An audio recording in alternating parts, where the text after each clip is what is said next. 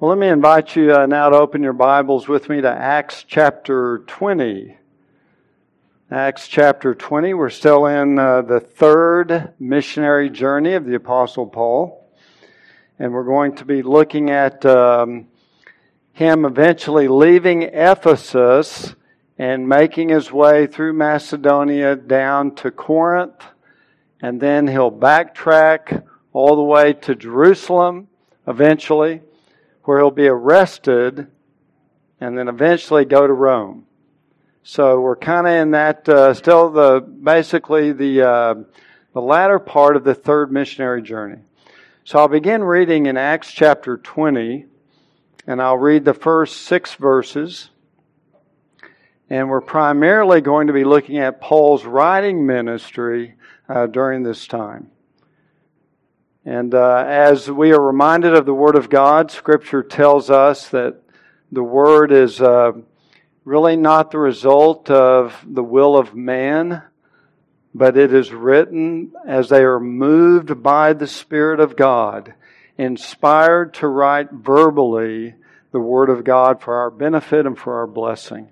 So, with this in mind, please give careful attention to the reading of God's Word. Acts chapter 20 starting in verse 1. After the uproar had ceased, now this is the big riot that took place in Ephesus at the theater that we looked at last week. Paul sent for the disciples, and when he had exhorted them and taken his leave of them, he left to go to Macedonia. When he had gone through those districts and had given them much exhortation, he came to Greece. Think of Corinth when you think of Greece. And there he spent three months. And when a plot was formed against him by the Jews as he was about to set sail for Syria, he decided to return through Macedonia. And he was accompanied by Sopater of Berea, the son of Pyrrhus, and by Aristarchus and Secundus of the Thessalonians and Gaius of Derbe, and Timothy, and Tychicus and Trophimus of Asia. But these had gone on ahead and were waiting for us at Troas. We sailed from Philippi after the days of unleavened bread and came to them at Troas within five days, and there we stayed seven days. So here we are in Acts chapter 20. He's still at Paul is still at Ephesus, and he's going to be leaving Ephesus shortly and moving on to Macedonia and eventually down to Corinth. Now, this uh, stage of Paul's third missionary journey, uh, the, the Holy Spirit was very active. Not only in the miracles and the signs that Paul was performing, but he was also very active in inspiring the Apostle Paul to write Scripture. And during this phase that we are reading about, he will write 1 Corinthians, 2 Corinthians, and the book of Romans. And I thought as we're moving through the book of Acts, it would be helpful when we get to those places to stop and pause and to very briefly reflect upon those letters to give us something of an idea of what's going on in Paul's heart, the issues he's dealing with, the divine counsel that he's given, the instruction, the exhortation, and all of that comes into play in these short verses. This will also give us uh, some context as we read these three letters to know kind of where Paul is and what he's really facing. So when you look at this, right now he's still at Ephesus, and before he leaves Ephesus, he's going to write a letter, several letters actually, to the church at Corinth. Now, when you look at this, Paul actually, from what we can figure out, wrote four letters to the Corinthian church. And as we walk through those briefly, the first one we don't have any record of, other than Paul mentions it in his first letter that we call First Corinthians. But in 1 Corinthians 5 9, he says, I wrote to you in my letter not to associate with immoral people. So that's a letter that he wrote to them before he wrote First Corinthians. Okay? So we have the first letter, which the Spirit of God was not pleased to preserve for us. And then he writes First Corinthians. And when he writes First Corinthians, he's dealing with a number of problems and issues that have arisen within the church. We'll look at those in just a moment. But things got so bad, Paul decides he needs to, from Ephesus to go to Corinth for a quick trip because things were really bad at Corinth. So he makes reference to that, this quick trip to Corinth and then back to Ephesus when he writes in 2 Corinthians chapter 2 verse 1, he says, I determined that I would not come to you in sorrow again. So this quick trip that Luke does not record for us in Acts was a very troubling trip for the Apostle Paul. He was full of anguish. And he also mentions in 2 Corinthians that he will come to them a third time, so that confirms he must have made this, this unknown trip that's not recorded in the book of Acts. Then he writes, when he comes back to Ephesus after that quick trip to Corinth, a trip that uh, caused him much sorrow, he then writes another letter to the Corinthians, which we do not have. And again, he refers to that in 2 Corinthians 2. He says, Out of much affliction and anguish of heart, I wrote to you with many tears. Now, that probably doesn't refer to 1 Corinthians. You read 1 Corinthians, you don't get this anguish, this tearful letter that Paul is writing to the church at Corinth. So this is probably a third letter that he is now writing to the Corinthians to deal with this explosion of problems that occurred within the church. Corinth was really a cesspool of moral and theological issues and problems. And so Paul writes this letter of many tears to them to rebuke, to counsel, to try to bring about solutions uh, to some of their problems. And then after that letter of many tears, then he will write Second Corinthians from Macedonia. So a number of letters here that we're looking at. But uh, only some of them made them in the canon because of the wisdom of God, and the Spirit of God just chose not to include those other letters. So, what we're looking at is Paul, let's backtrack. He's still in Ephesus. He's been there for three years. And sometime during his stay in Ephesus, he is getting reports from what's going on at Corinth. Now, Paul was the mother of the church, the spiritual father, the spiritual mother of the church at Corinth and many other churches. He's maintaining communication, he's ministering because they're his children. So he loves them. So he's still parenting them in the faith, if you will. So at some point, he gets a report that's not good from Chloe's people about uh, problems going on at Corinth, and he's going to write to them First Corinthians. So it might be good for us to just kind of briefly overview and look at what he deals with in First Corinthians. Notice Roman numeral 2, problems raised by Chloe's report. Chloe was a woman at Corinth. Apparently, her people, either someone in her household, communicates with Paul and tells him there's a lot of things, there's a lot of issues going on here in the church. We need help. So, First Corinthians is going to deal with a variety of issues that Chloe's people inform Paul that's going on within the church at Corinth. One of them, of course, is divisions. Some are saying, I'm of Paul, I'm of Apollos, I'm of Cephas, I'm of Christ. And God obviously has uh, is the one who saves them, and they have developed this party spirit within the church.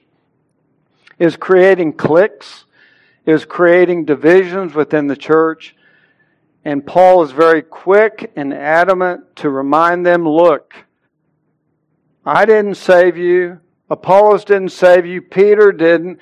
Christ is the only one you need to worship. He's the focal point. Put your attention upon Him. Boast in Him, not in us. We're just His lowly servants. He has chosen you and called you into fellowship with himself. It's by his doing that you are in Christ Jesus. It's all for the glory of God. And he reminds them that they are really nothing. It's all Christ. So in chapter 3, he says, I planted and Apollos watered, but God was causing the growth. Worship God. Focus on Christ. So he deals with this issue of divisions within the church. God is everything, we are nothing. And then there are these reports of all these moral issues, moral problems, incest within the church, lawsuits, believer suing other believers and going to unbelievers, uh, pagan uh, courts to adjudicate these issues. And then there's immorality going on within the church. And so Paul spends time giving them godly counsel and rebukes and guidance on these different uh, issues that are going on. And then there's a bunch of problems that were raised by their letter to Paul. They had written back to the Apostle Paul at some point with a lot of questions about the faith. How do Christians live out our faith in light of all these issues going on? So the rest of 1 Corinthians is dealing with all these issues that they raised in their letter to Paul. So marriage and divorce. And by the way, these are God inspired wisdom words for us today as well. Have struggles in your marriage, issues on divorce and working through all that stuff, go to chapter 7 food offered to idols and the threat of idolatry and the pull of, of the pagan society to, to pull us back into the world. Go to chapters 8 through 10 where he discusses idolatry and, and how to deal with that in a God honoring way. And also principles of Christian liberty come into play there as well. Then he deals with worship principles, principles of headship and the Lord's Supper and my goodness, they were abusing the Lord's Supper. Some people would come and eat their food all by themselves and not share in the agape meal with others. And so some were hungry and others were well fed and they weren't loving one another. So he deals with principles of worship. Then he deals with one of the biggest problems with spiritual gifts. Uh, they were a very gifted church, but they were abusing that gift. There was too much pride. There was too much selfishness and desire to elevate one another uh, within the church. And so he has to rebuke them and admonish them for some of the abuse that was going on in exercising the spiritual gifts within the fellowship, within their corporate meetings. And then they had a lot of issues about the bodily resurrection. Because from their background, mainly the Gentiles, they didn't have any concept of a bodily resurrection. So this was new terrain for them. So they had a lot of questions about it. So in chapter 15, he does a masterful job of, of affirming and asserting Christ's resurrection and our resurrection also to come. And then finally deals with uh, one of the issues close to Paul's heart, and that is collecting money for the poor saints back in Jerusalem, the Jewish church back in Jerusalem. So one of the issues that we get with in 1 Corinthians, now he's still in Ephesus and he's got his own set of issues to deal with in Ephesus. But he's a parent. He is, he is given birth by the grace of God. God has used him to give birth to all these other churches, so he's still parenting them. So he's writing this letter to the church at Corinth to help them grow in maturity into the things of Christ. So what we see is that the Corinthians, they were a very gifted church. Spirit of God had given them an abundance of spiritual gifts. Uh, we're told in 1 Corinthians 1, he says that in everything you are enriched in Him in all speech and knowledge. So they had the gift of prophecy, they had the gift of tongues, they had the gift of teaching, all these, these uh, gifts of speaking, and also all knowledge. They had dis- discernment and all these other things to a certain degree so that you're not lacking in any gift. So it's a very blessed church. And yet, they were very immature. They were men of flesh. They were infants in Christ. They were very carnal. They were very controlled by the flesh. So, in other words, the problem with the church at Corinth was they were very, very gifted, but very, very immature and fleshly. So that you can be full of the gifts of the Holy Spirit and knowledge, and yet be lacking in the fruit of the Spirit. They excelled in tongues and prophecy and knowledge, but they failed when it came to showing love and compassion and tenderness. And that's why he rebukes them in chapter 8, verse 1 by saying, Knowledge puffs up, but love builds up. Now, knowledge is extremely important in the Christian life. I will never undermine the importance of knowledge. Uh, if you want a big fire, you need a lot of wood. And knowledge is wood in the Christian life. The problem is, wood does not burn on its own. You need fire from heaven to ignite the wood. That's why with Elijah, when he built his, his altar to God, a big pile of wood, it would not burn until God sent the fire down. And the problem with the Corinthians is they had a lot of wood, but they didn't have much fire. And so that with the wood only, with a small little fire, they were growing in arrogance and pride and not love. They had the gifts of the Spirit, they didn't have the fruit of the Spirit. So Paul is exhorting them. And he is serious about this because they lack love. With all of the knowledge and all of the gifts, they lacked love. And without love, the gifts of the Spirit, the knowledge, the ability to prophesy, speak in tongues, does not profit. And that's why he is emphasizing so much in the book of 1 Corinthians just the priority of love. That's why he says, If I speak with the tongues of men and of angels and do not have love, I have become a noisy gong or a clanging cymbal. I mean, if I have the gift of tongues, and yet I'm not exercising it in love for my brethren, then I'm just a big old gong being hit. He says, if I have the gift of prophecy and know all mysteries and all knowledge and have all faith, my goodness, you think he's a super saint. He's speaking hypothetically, of course, so as to remove mountains, but do not have love, I am nothing. And then he says, And if I give all my possessions to feed the poor, and if I sacrifice everything and surrender my body to be burned, but do not have love, then it profits me nothing. So here's this church, extremely gifted, with people that have uh, have all these different gifts of the Spirit of God, but they do not have love. And it was tearing the church apart. Too much pride, too much arrogance, too much self centeredness. It's about me. And so all these cliques, these divisions within the church, the immorality, because it's all about me, using their gifts not to edify the church, but to build up themselves. And so they lacked one of this uh, important uh, credentials of love. He goes on to add in 1 Corinthians 13 that the fruit of the Spirit is vital, that love is patient and love is kind and is not jealous. Love does not brag. It's not arrogant. It does not act unbecomingly. It does not seek its own. It's not provoked. Does not take into account a wrong suffered. In other words, it forgives easily. It does not rejoice in unrighteousness, but rejoices with the truth. Bears all things, believes all things, hopes all things, endures all things. Love never fails. This is what the Corinthian church needed. They needed more love. And so he emphasizes it in a phenomenal way.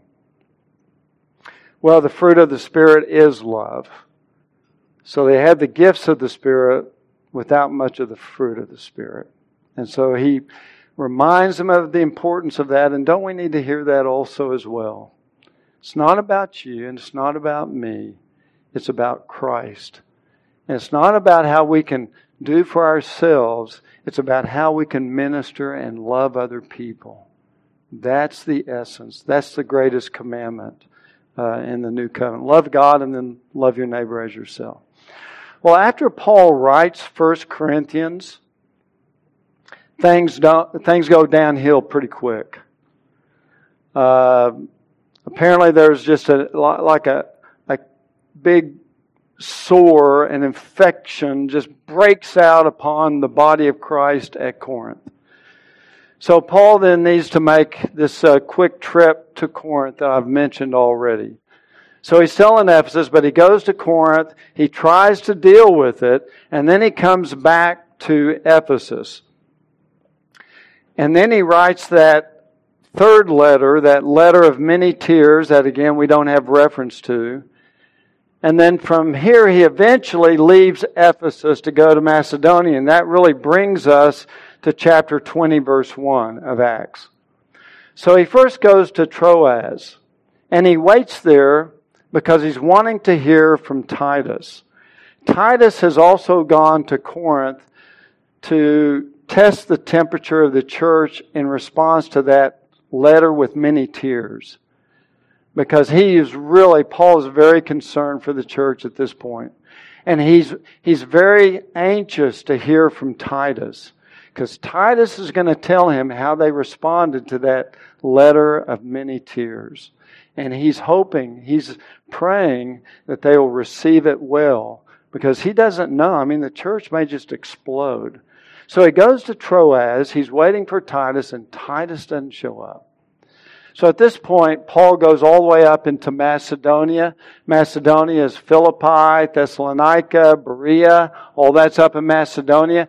And sometime when he's up there, he's going to meet up with Titus. And Titus is going to give him a very encouraging report about how the church at Corinth responded to that letter of many tears.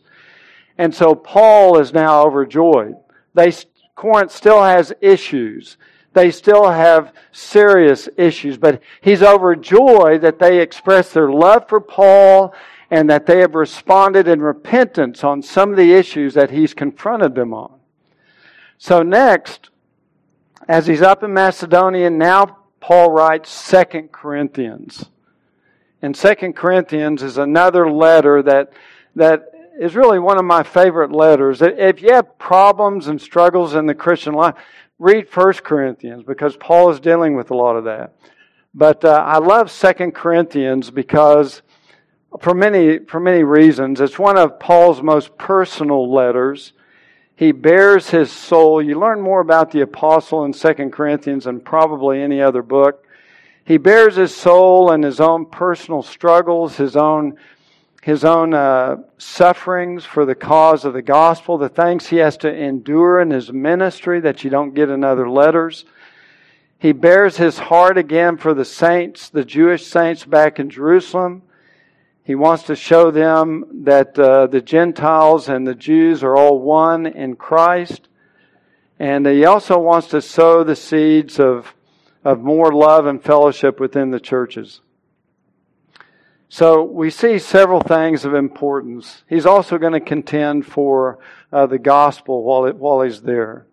So if you look at uh, 2 Corinthians, Roman numeral 2, Paul's ministry. And in this section, basically, Paul is just delighting in his ministry of preaching the new covenant, the gospel of Jesus Christ in the new covenant. And it's really a glorious section that Paul explains and, and glories in, in all that he's doing, all that God has uh, given him to do, uh, his ministry, and then the new covenant ministry.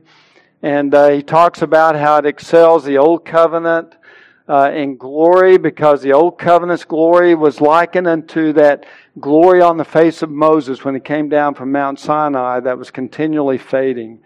But the glory of Jesus Christ in the new covenant is eternal. It far exceeds the glory of the old covenant. So he's glorying in that. He's talking about how they're just, he's just an earthen mortal vessel. He talks about his sufferings in chapter 4. talks about the ministry of reconciliation. He talks about uh, a call to holiness for those who are struggling with worldliness. Don't be unequally yoked with unbelievers, he says, but come out from among them, be separate. So he's, he's issuing this call to holiness. He has joy in their repentance in the areas that they've repented. And then in chapter 8 and 9, he talks a lot about them preparing their financial gift that he will take back to Jerusalem for the, for the Jewish saints there that are suffering. And then in Roman numeral 4, a large part of the book, or the last part of the book, is where Paul, against his will, as it were, uh, has to defend himself in light of all the brutal attacks of the false prophets and the false teachers that are there uh, in Corinth. So he talks about his own boasting in the Lord. Uh, he says, I will not boast in myself, but I'll only boast in the Lord. And he talks about the measure of his ministry to take the gospel throughout all these areas. He exhorts them, number two, for their gullible faith. This is one of the problems that the church at Corinth still faced. They were, they were too gullible. Someone comes up and says, Well, I believe in Jesus. You say, Well, great. And they just accept, but it's a different Jesus. And so he has to rebuke them because their faith is too gullible. And then he defends his ministry, exposes the false apostles.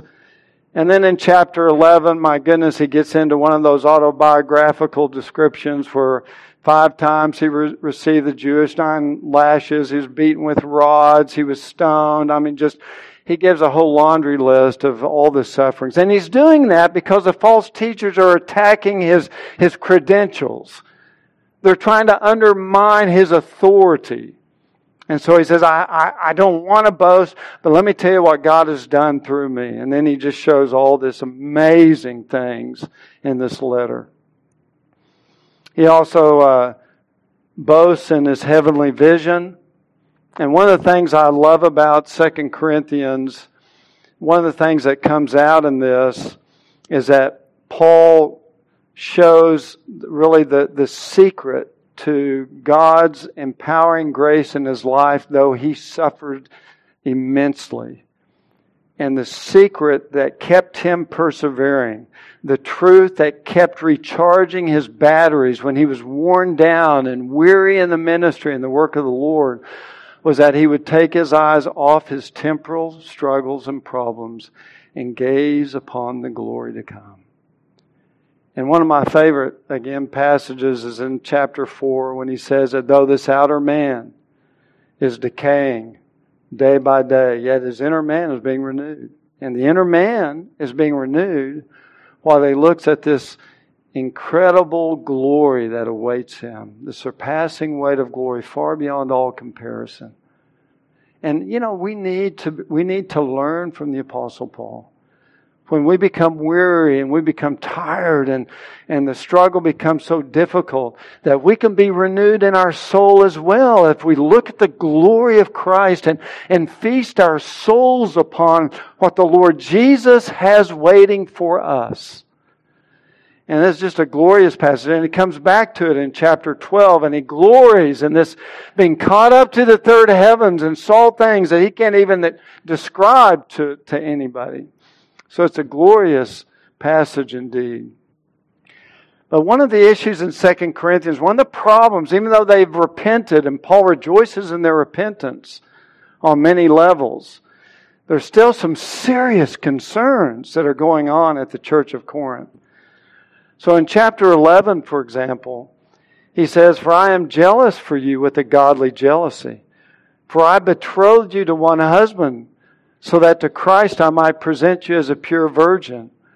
But I am afraid that as the serpent deceived Eve by his craftiness, your minds will be led astray from the simplicity and, devo- and purity of devotion to Christ. For if one comes and preaches another Jesus whom you have not preached, or you receive a different spirit which you have not received, or a different gospel that you have not accepted. You bear this beautifully. In other words, that's, that's a rebuke. You are far too gullible.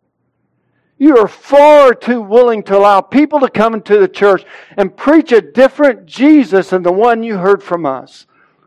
Or you have received a different spirit or a different gospel than the one that Christ gave to us to preach to you. And he rebukes them for their overly simplistic gullibility. They're too easily deceived by Satan from the simplicity and purity of devotion to Jesus Christ. So there's still more work to be done at Corinth. He's up in Macedonia. He's writing Second Corinthians, anticipating coming down there shortly. Well, he stays up in Macedonia for a period of time, and he's ministering, and he eventually will uh, make his way down to Corinth. And he stays, we are told, for three months in verse 3, Acts 20, verse 3.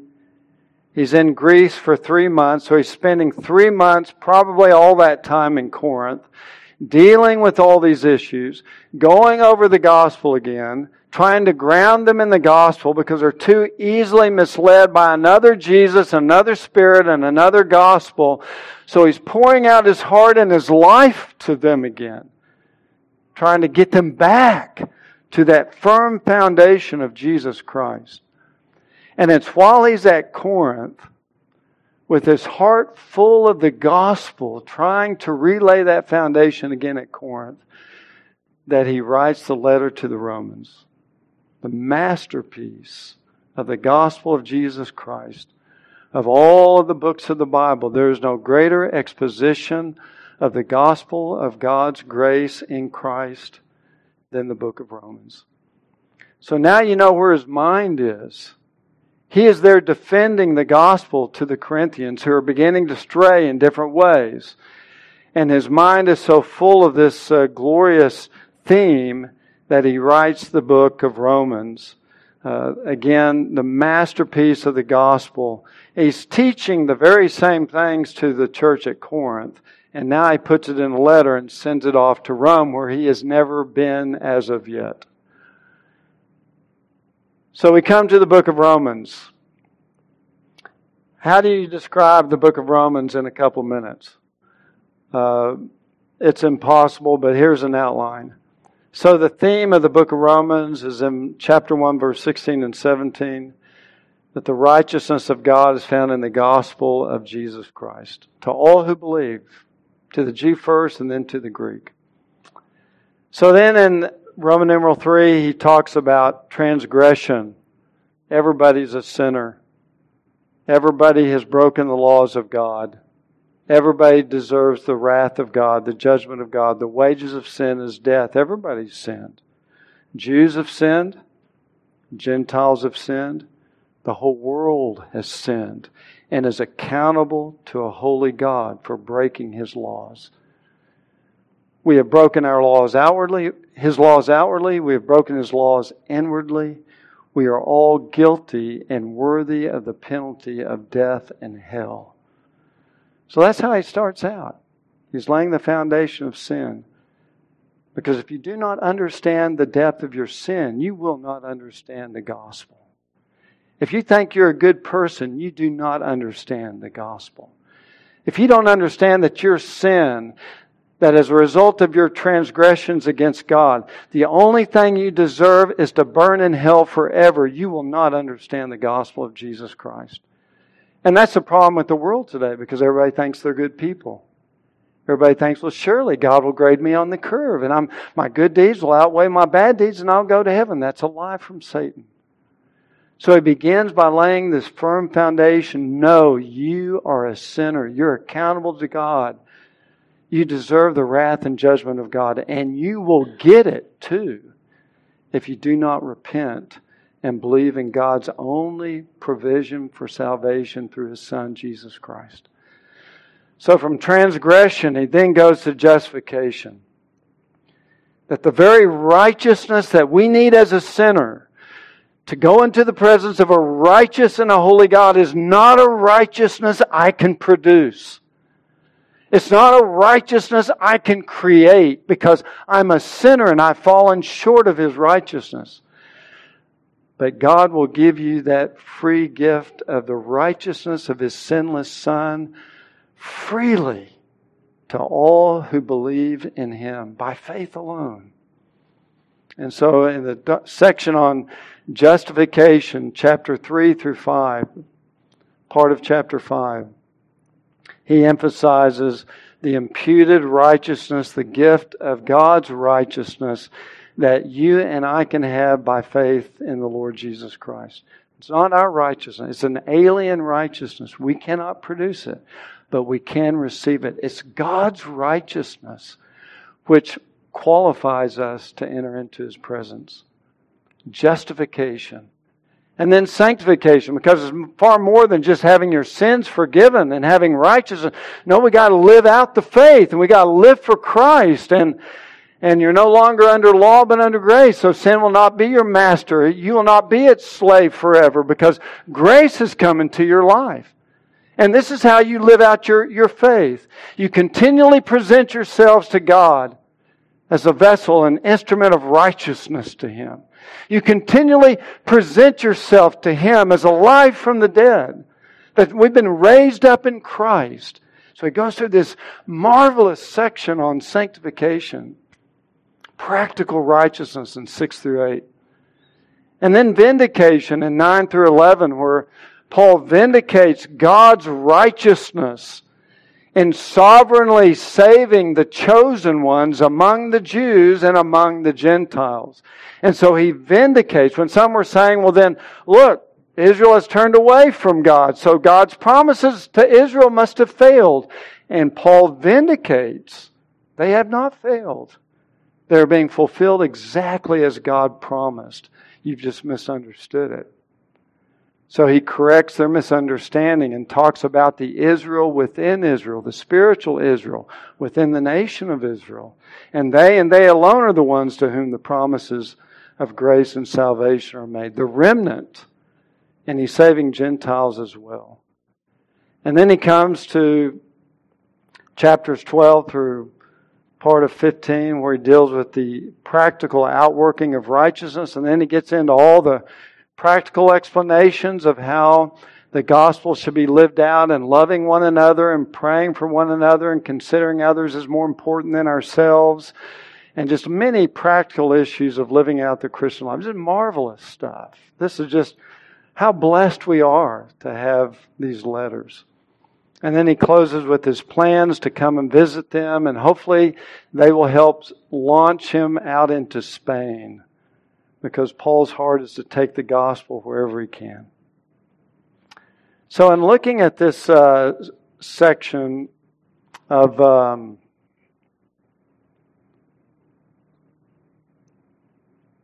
I'm not getting my click. If you could advance that, thank you. So, in looking at Acts chapter 20, what we're seeing is this little section of Paul's third missionary journey, where he is actually uh, being moved by the Spirit of God to write these three letters, which have been such a blessing to the church and continue to be a blessing uh, to the church. And what we see again, just by way of review, is that in 1 Corinthians, this is a place to go for problem solving because Paul is dealing with so many problems, so many different kinds of problems. You need to study the book of 1 Corinthians. Whatever problems you have, you may find your answer in the book of 1 Corinthians. Uh, the scriptures tell us that thy word is a lamp to my feet and a light to my, fa- my path. And again, Psalm 119, your testimonies also are my delight. They are my counselors. The greatest counselor we have is Jesus Christ through the Holy Spirit illuminating the Word of God to our heart and our mind. That's our greatest counselor. And so the testimonies of God, the Word of God, are my counselors. So if you're struggling with any of those issues that Paul deals with in 1 Corinthians, you need to go there. And remember, one of his main points to the Corinthian church was that love is a priority. That knowledge without love breeds pride, and that they should value faith, hope, and love, but the greatest of these is love. He also shows his heart for Christ to help those who are struggling. I mean, the whole letter of 1 Corinthians is the Apostle Paul, a brother in Christ, seeing where his brothers are hurting and going to them to minister truth to them. And in this, I think he's a great example for us. To have a heart to minister to other people. And it's so easy because life is so hectic and so crazy to just kind of focus in on our lives and our little problems. But Paul was all about ministering to other people. Did he have problems himself? He had huge problems. Even in his own sanctification, Romans 7, his own struggle with the flesh. I mean, yeah, but he has a heart to minister to other people. And we're to consider other people as more important than ourselves. Be willing to sacrifice to reach out and minister to other people. That's what you get in 1 Corinthians. Here's a man of God who has a heart, who's willing to sacrifice great extent to go and minister to those who are struggling. And then from Macedonia, he writes 2 Corinthians. And again, I think 2 Corinthians is so special to me personally because we see how God's grace sustained and empowered Paul in times of trouble and suffering and persecution. I haven't suffered much persecution, but we all have struggles. We all get worn out. We all get weary. And yet the grace of God sustained him. And he tells us how God did that in his heart. And these are great passages of encouragement. And then he also exhorts them to, to uh, give a generous gift to those who are in need. 2 Corinthians 8 and 9. And if you look at this, if you go back to Acts chapter 20, and after he leaves Corinth, and he's traveling up back through Macedonia. And then look at verse 4 of Acts chapter 20. He lists all these guys who are going with him. And they're all going back with him ultimately to Jerusalem. That's their destination. And he mentions Sopater of Berea, the son of Pyrrhus, Aristarchus and Secundus of Thessalonians, Gaius of Derbe, Timothy, Timothy's from Lystra. Tychicus and Trophimus of Asia. And all of these are traveling with Paul because they're all taking money back to the church in Jerusalem. And I wanted you to just see if you could advance the slide, please. This is where all these guys come from. And if you look at this, do you notice anything? You have some from Galatia. You have Gaius from Derbe. Timothy, he's from Lystra. Then you have Tychicus and Trophimus from Ephesus. Then you have Aristarchus and Secundus from Thessalonica. Then Sopater from Berea. All these guys are Gentiles. Now, Timothy had a Greek father and a Jewish mother. The rest of these are all Gentiles. They've all collected money. And they're all going with Paul back to the church at Jerusalem to show them look, we are your brethren in Christ. We are the fellow members of the new covenant with you. We love you. And here is our token of our love. And so all of these guys throughout all of the different churches that Paul planted have now come together with this, must have been a gigantic financial gift to go back and help all those poor, suffering Jewish believers back in the mother church, if you will. And another beautiful thing about this is designed to break down the racial barriers within the church. Because there's still strife between Jews and Gentiles within the church. That's a, that's a barrier that takes a while to, to break down. But the gospel breaks down all kinds of barriers. And if you look up, for example, at Thessalonica, Aristarchus and Secundus. Aristarchus, that name comes from our word that we get aristocrat from. He probably was an aristocrat of some kind. He probably came from a family that was very noble, very wealthy, uh, had a lot of influence, and yet the Lord saved him. And he's traveling with a man by the name of Secundus. Secundus means second. And that name was normally given to the slave of second rank. Because people who owned slaves back then, a lot of times would just give them a number. First, come here, give me some another cup of coffee. Secundus, go out and slop the pigs, or whatever it might have been. So they ranked them and gave them names based on their number. So here are the two representatives from the church of Thessalonica. One's an aristocrat, and the other's probably a second rank slave. And yet they are brothers in Christ, joining hands to carry the gift of this monetary blessing back to their brothers and sisters from the Jewish church at Jerusalem. See, the gospel breaks down racial barriers. The gospel breaks down economic barriers. The gospel breaks down social barriers because we are all brothers and sisters in Christ. And you see that beautifully laid out as he goes through the, as Luke goes through the, the, the, uh, the items of all these different names, telling us where they came from, just to emphasize the unity and the love that should be within the body of Christ. Well, Second Corinthians is a, is a glorious book uh, where Paul is exhorting the Corinthians to raise this money and to join with the other churches in presenting it to the Jerusalem church. He also exhorts them to know Christ because they were waffling on the gospel. So again, Second Corinthians is, is a wonderful book to read and study. And then finally, if you'd advance the slide, please. We come to Romans, the treasure house of the gospel of saving grace, where God, where Paul describes God's grace to save in chapters 1 through 11 and God's grace to respond in chapters 12 through 16. It's a wonderful book that we have benefited every time we read it and study it. It's always a blessing. Again, Psalm 119 says, The law of your mouth is better to me than thousands of gold and silver pieces. And that's what all of Scripture is for us. But if you need to ground yourself in the gospel, and we all need to be grounded in the gospel, we need to be spending time reading and meditating upon the truths of the book of Romans. There's no greater exposition of it in all of Scripture. So, this is one of the richest times in Paul's life where God uses him to write three uh, books of the New Testament.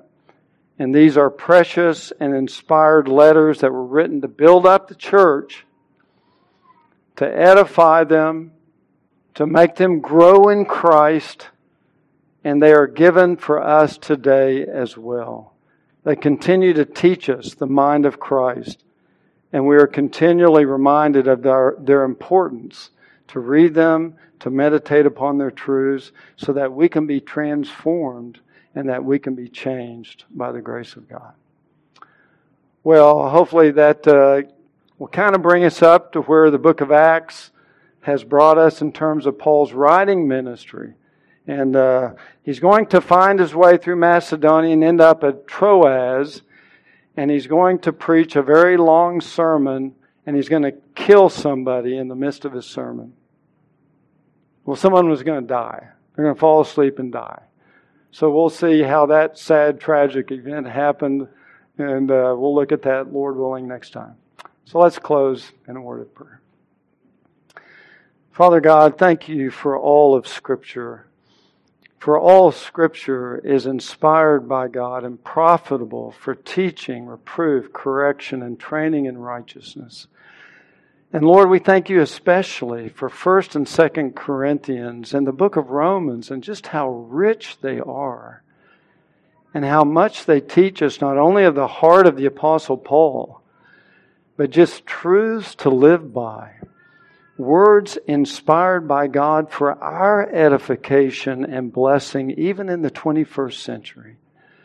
So, Father, help us all to be grounded in Christ and the gospel, and help us to, to be drawn to these books of Scripture that we might read them and be blessed by them and be built up in our faith that we might be changed and transformed more and more into the likeness of Jesus Christ.